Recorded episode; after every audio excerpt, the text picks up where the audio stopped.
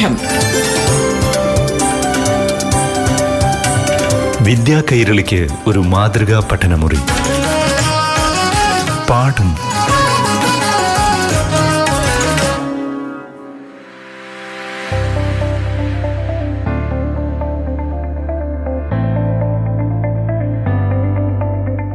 പ്രിയപ്പെട്ട കൂട്ടുകാരെ പാഠം ക്ലാസ് മുറിയിൽ ഇന്നൊരു അതിഥി നമുക്കൊപ്പം ചേരുകയാണ്. അധ്യാപകനും പ്രശസ്ത മെന്ററുമായ Shri Venu Parameswar.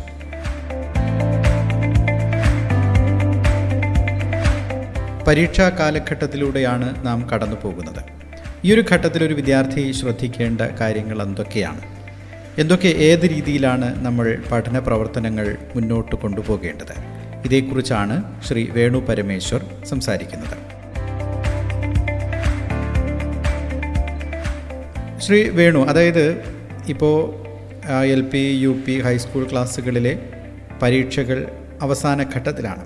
S S L C പരീക്ഷയ്ക്ക് ഇനി മണിക്കൂറുകൾ മാത്രമാണ് ബാക്കിയുള്ളത്.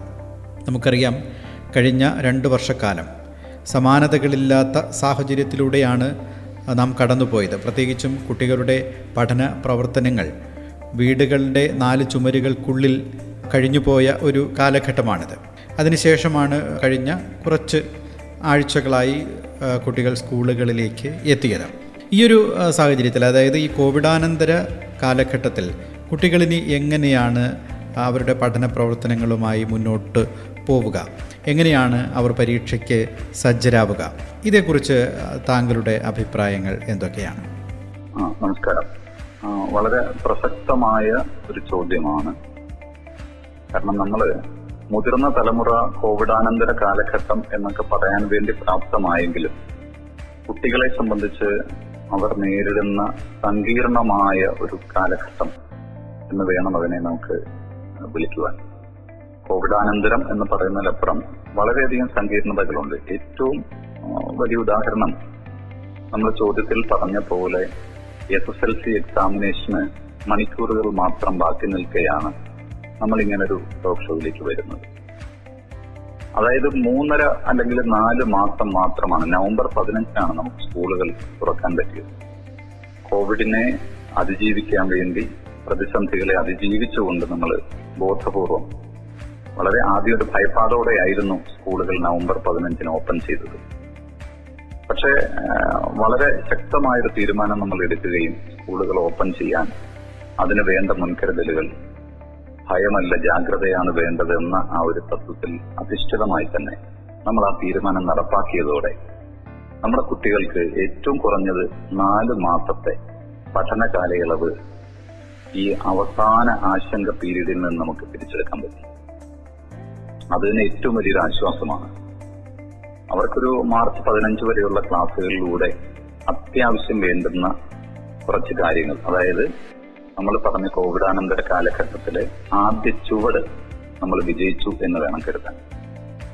അതിൽ നമുക്ക് നമ്മുടെ ഭരണാധികാരികളോടും അധ്യാപകരോടും ബഹുമാന്യ രക്ഷിതാക്കളോടും പിന്നെ ഇതിനെല്ലാം തയ്യാറായി നമുക്കൊപ്പം ചേർന്ന് നിന്ന നമ്മുടെ പുതു തലമുറയുടെ പ്രതീക്ഷയായ ലക്ഷക്കണക്കിന് വരുന്ന നമ്മുടെ വിദ്യാർത്ഥികളോടും നമുക്ക് പ്രത്യേകം അഭിനന്ദനവും നന്ദിയും പറയേണ്ടതുണ്ട്.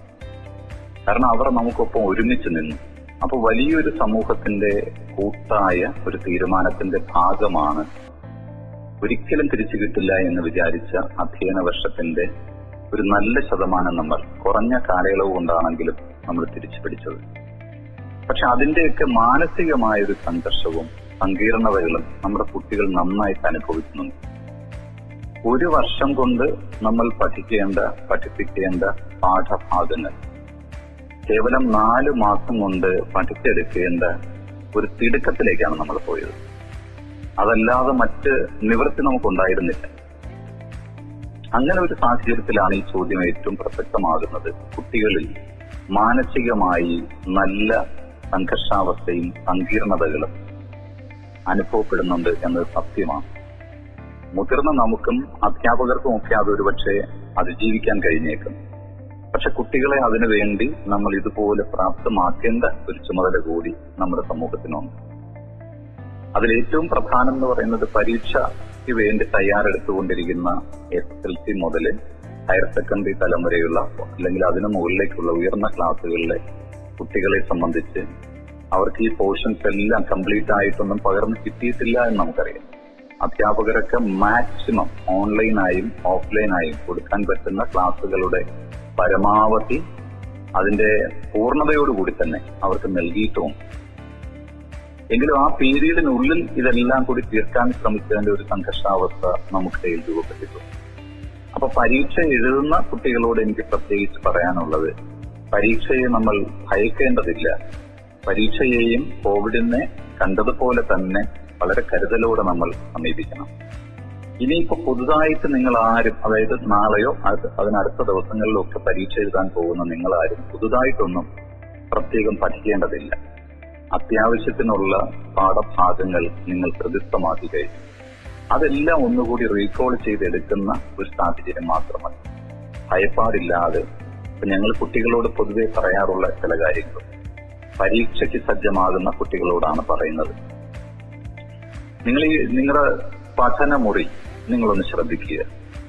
ആ പഠനമുറിയിൽ അലങ്കോലമായിട്ടായിരിക്കും പുസ്തകങ്ങളൊക്കെ മെജോറിറ്റി കുട്ടികളും ഭൂരിഭാഗം കുട്ടികളുടെയും പഠനമുറി അങ്ങനെ ആയിരിക്കും. സ്വാഭാവികമായി ഈ തിരക്ക് കൊണ്ടൊക്കെ അങ്ങനെ ആയിട്ടുണ്ട് ചിട്ടകളുള്ള കുട്ടികളാണെങ്കിലും. ആദ്യം നിങ്ങൾ ചെയ്യേണ്ടത് നിങ്ങളുടെ പഠനമുറി നിങ്ങൾ തന്നെ ഒന്ന് സജ്ജമാക്കുക. അതായത് നിങ്ങളുടെ മുന്നിലിരിക്കുന്ന ആറോ ഏഴോ പത്തോ പന്ത്രണ്ടോ വിഷയങ്ങളുടെ പുസ്തകങ്ങളൊക്കെ നോട്ട്ബുക്കുകളൊക്കെ നിങ്ങളൊന്ന് ദൂരേക്ക് മാറ്റി വയ്ക്കുക ഒരു കയ്യെത്തും ദൂരത്തിലേക്ക് മാറ്റി നിങ്ങളുടെ മുമ്പിൽ നാളെ നിങ്ങൾ എഴുതാൻ പോകുന്ന പരീക്ഷയുടെ പുസ്തകവും അതിന്റെ നോട്ട് ബുക്കുകളും അതിനാവശ്യമായ ഗൈഡുകളും അത്തരത്തിലുള്ള പഠനോപകരണങ്ങൾ മാത്രം. അതായത് നമ്മുടെ മേശപ്പുറത്ത് നമ്മുടെ കൺമുന്നിൽ രണ്ടോ മൂന്നോ നാലോ പുസ്തകങ്ങളെ പരമാവധി ഉണ്ടാകാവും. അപ്പൊ തന്നെ നമ്മുടെ മനസ്സിന്റെ ഭാരം കുറഞ്ഞു. അല്ലാതെ നമ്മൾ നോക്കുമ്പോൾ നമ്മുടെ പഠനമുറിയിൽ എത്തി കയറുമ്പോൾ തന്നെ നമ്മുടെ മേശപ്പുറത്ത് അല്ലെങ്കിൽ നമ്മൾ പഠിക്കാനിരിക്കുന്ന സാഹചര്യം അത് വലുതാണെങ്കിലും ചെറുതാണെങ്കിലും അവിടെ കുറെ പുസ്തകങ്ങൾ കൂമ്പാരം പോലെ ഇരിക്കുമ്പോൾ തന്നെ നമ്മുടെ മാനസിക സംഘർഷം കൂടും. ഇത്രയും പാഠഭാഗങ്ങൾ ഇത്രയും പുസ്തകങ്ങൾ ഞാൻ പഠിക്കണമല്ലോ എന്നുള്ള ചിന്ത നമ്മുടെ ആദ്യം വ്യാധിയും കൂട്ടും. അപ്പൊ നമ്മുടെ കൺമുന്നിൽ രണ്ട് പുസ്തകമേ ഉള്ളൂ അല്ലെങ്കിൽ ഒരു പുസ്തകവും അതിന്റെ നോട്ടുകൾ മാത്രമേ ഉള്ളൂ എങ്കിൽ നമ്മുടെ മനസ്സിന്റെ ഭാരം അവിടെ തന്നെ ലഘൂകരിക്കപ്പെടും.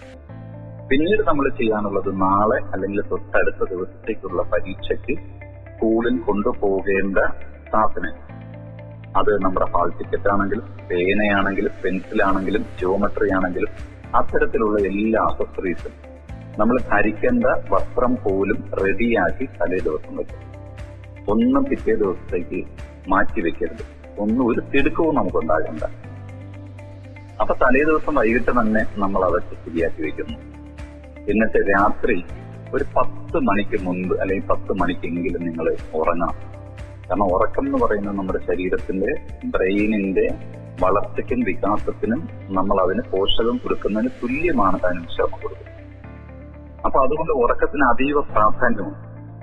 അപ്പൊ നിങ്ങളൊരു പത്ത് മണിക്കെങ്കിലും ഉറങ്ങണം.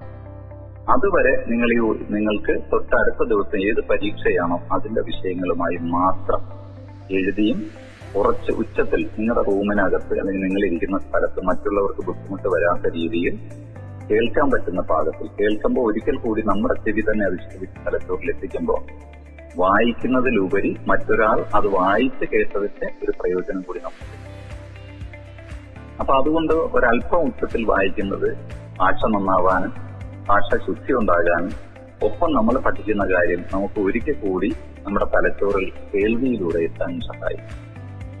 അപ്പൊ അങ്ങനെ നമ്മൾ പഠിച്ച് ഒരുപാട് പോർഷൻസ് ഒന്നും കൂടുതൽ കവർ ചെയ്യാൻ പറ്റാതെ പഠിച്ച ഭാഗങ്ങളെ ഹൃദിസ്ഥമാക്കാൻ വേണ്ടി മാത്രം ഈ സമയം ഉപയോഗപ്പെടുത്തി രാത്രി ഒരു പത്ത് മണിയോടെ നിങ്ങൾ ഉറങ്ങണം.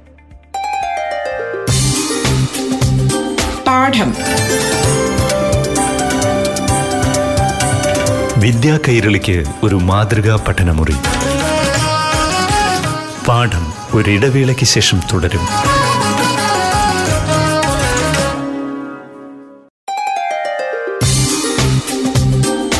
പാഠം വിദ്യാ കൈരളിക്ക് ഒരു മാതൃകാ പഠനമുറി. പാഠം തുടരുന്നു.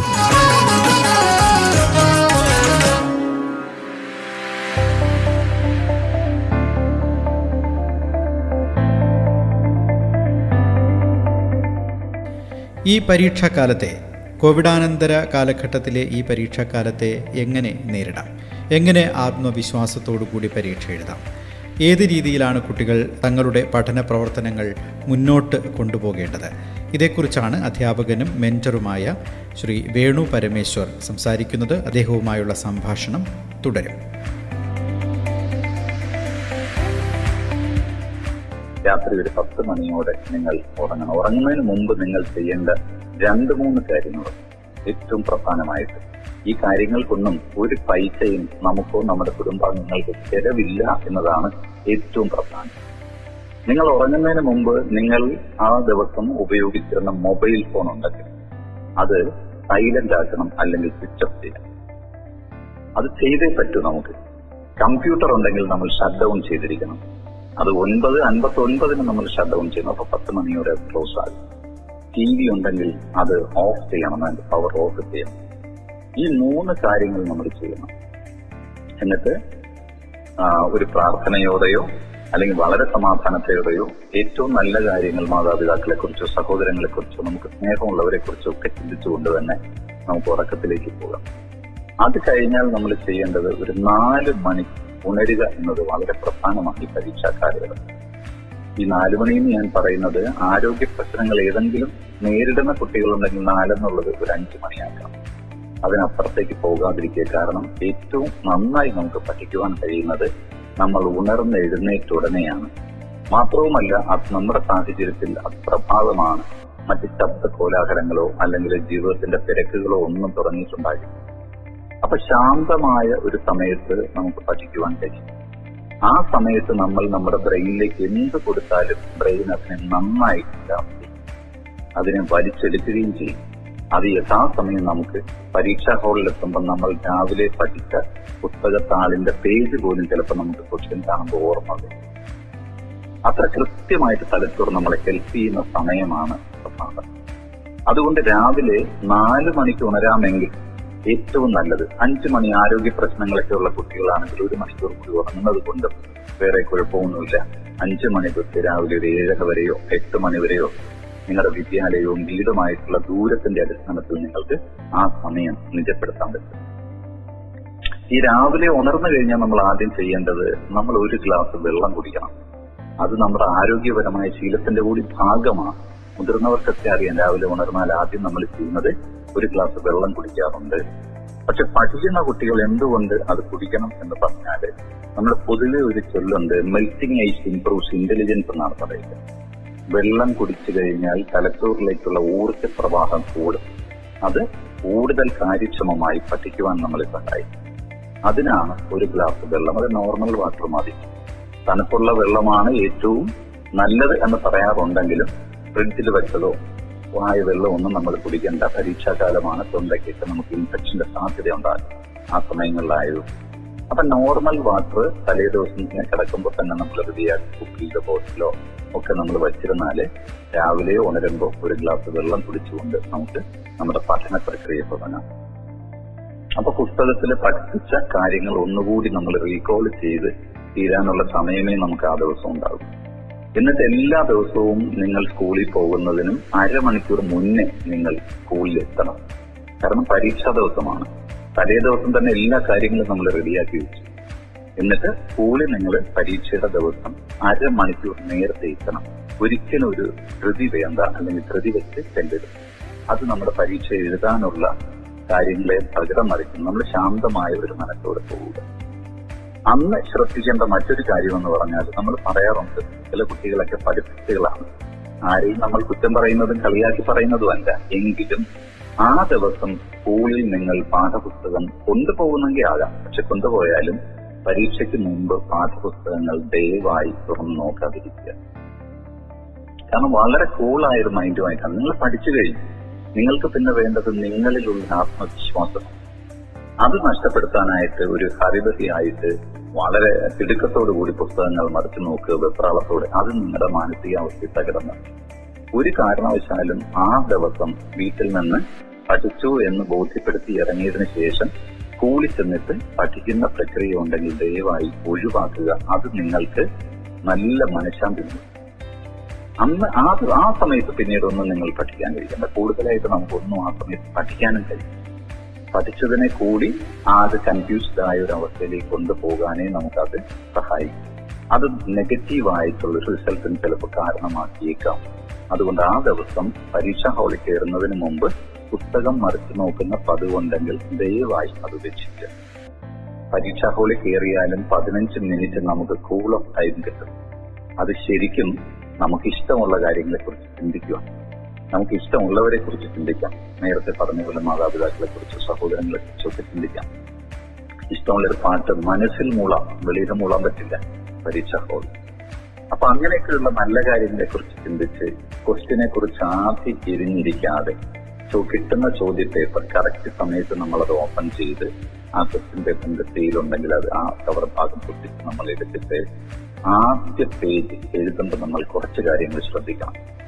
ആദ്യ പേജ് എന്ന് പറയുന്നത് നമ്മളെ കണ്ടിട്ടില്ലാത്ത ഏതോ ഒരു അധ്യാപകനായിരിക്കാം ഇത് ഇവാലുവേറ്റ് ചെയ്യുന്നത്. നമ്മളെ അറിയില്ലാത്ത ഒരു അധ്യാപകൻ. എവിടെയോ ഉള്ള ഒരു ഗുരുശ്രേഷ്ഠനായിരിക്കാം ചിലപ്പോൾ ഇത് വിധി ചെയ്യുന്നത്. അപ്പൊ അദ്ദേഹത്തിന് നമ്മളെ കണ്ടിട്ടില്ലെങ്കിലും നമ്മളെക്കുറിച്ച് നല്ല ഒരു അഭിപ്രായം ഉണ്ടാക്കാൻ നമ്മുടെ പരീക്ഷാ പേപ്പറിന്റെ ആദ്യ പേജ് സഹായിക്കും. ആദ്യ പേജ് നിങ്ങൾ പരീക്ഷ എഴുതുമ്പോൾ ദയവായി ഒരു അഞ്ച് മിനിറ്റ് സമയം നിങ്ങൾ കൂടുതൽ എടുത്തുകൊണ്ട് മനോഹരമായ ഹാൻഡ് റൈറ്റിംഗിൽ ഏറ്റവും നന്നായി അറിയാവുന്ന ചോദ്യങ്ങൾക്ക് ആദ്യമാദ്യം ഉത്തരം എഴുതണമെന്ന് നമ്മൾ പറഞ്ഞു കേട്ടിട്ടുണ്ട്.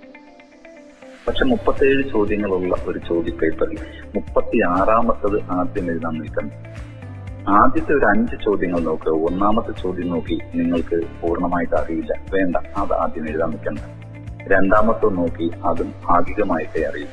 മൂന്നാമത്തത് നോക്കി അതിനേക്കാൾ നിങ്ങൾക്ക് നാലാമത്തെ നന്നായിട്ട് എക്സ്പ്രസ് ചെയ്യാൻ പറ്റും. അങ്ങനെയാണെങ്കിൽ നിങ്ങൾക്ക് നാല് സെലക്ട് ചെയ്യാം. ആദ്യത്തെ ചോദ്യ നമ്പർ നാലിട്ടിട്ട് ആ നാലിന്റെ ഉത്തരം മനോഹരമായി പൂർണമായി എഴുതാൻ പറ്റും. ആ ഒരു പേജിൽ എത്രമാത്രം എഴുതണം എന്നൊരു സംശയം ചില കുട്ടികളൊക്കെ പലപ്പോഴും ഉന്നയിക്കാറുണ്ട്.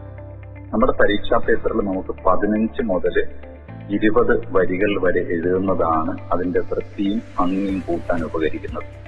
ഒരു പതിനഞ്ച് വരി എഴുതുമ്പോഴേക്കും ആ പേജ് പൂർണമായി നിൽക്കും. അല്ലെങ്കിൽ ഇരുപത് വരി വരെ നമുക്ക് പരമാവധി എഴുതാൻ പറ്റും എന്നുള്ളത് കൊണ്ട് പിന്നെ ഉള്ളത് ഒരു വരിയിൽ എത്ര വാക്ക് എഴുതണം എന്ന് പോലും സംശയമുള്ളവരുണ്ട് ഒരു വരിയിൽ വലിയ വാക്കുകളാണെങ്കിൽ മൂന്ന് വാക്കും ചെറുതാണെങ്കിൽ അഞ്ചു വരെ വാക്കുകളുമാണ് എഴുതേണ്ടത്. പിന്നെ എഴുതുന്ന സമയത്ത് ആ പേപ്പറിന് പുറത്തേക്ക് അക്ഷരങ്ങൾ പോകാതിരിക്കുന്ന പുറത്തേക്ക് അക്ഷരങ്ങൾ പോകുന്ന ഒരു പതിവ് ഉണ്ടാകുന്നു വേണം. ആ പേപ്പറിൽ അക്ഷരങ്ങൾ മുറിയാതിരിക്കാനും അല്ലെങ്കിൽ മുറിച്ച് എഴുതാതിരിക്കാനും നമ്മൾ ശ്രദ്ധിക്കണം അപ്പൊ ആദ്യ പേജ് അഞ്ച് മിനിറ്റ് അധികം എടുത്തുകൊണ്ട് നമ്മൾ മനോഹരമായി എഴുതുക ആ first impression is the best impression എന്ന ആ വാചകം തന്നെ നമുക്ക് ഗുണം ചെയ്യും.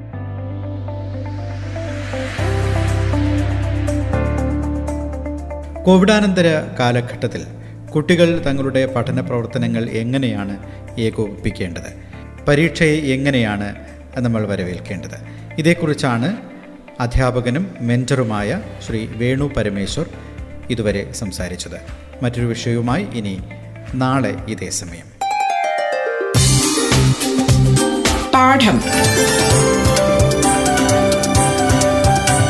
വിദ്യാ കൈരളിക്ക് ഒരു മാതൃകാ പഠനമുറി. പാഠം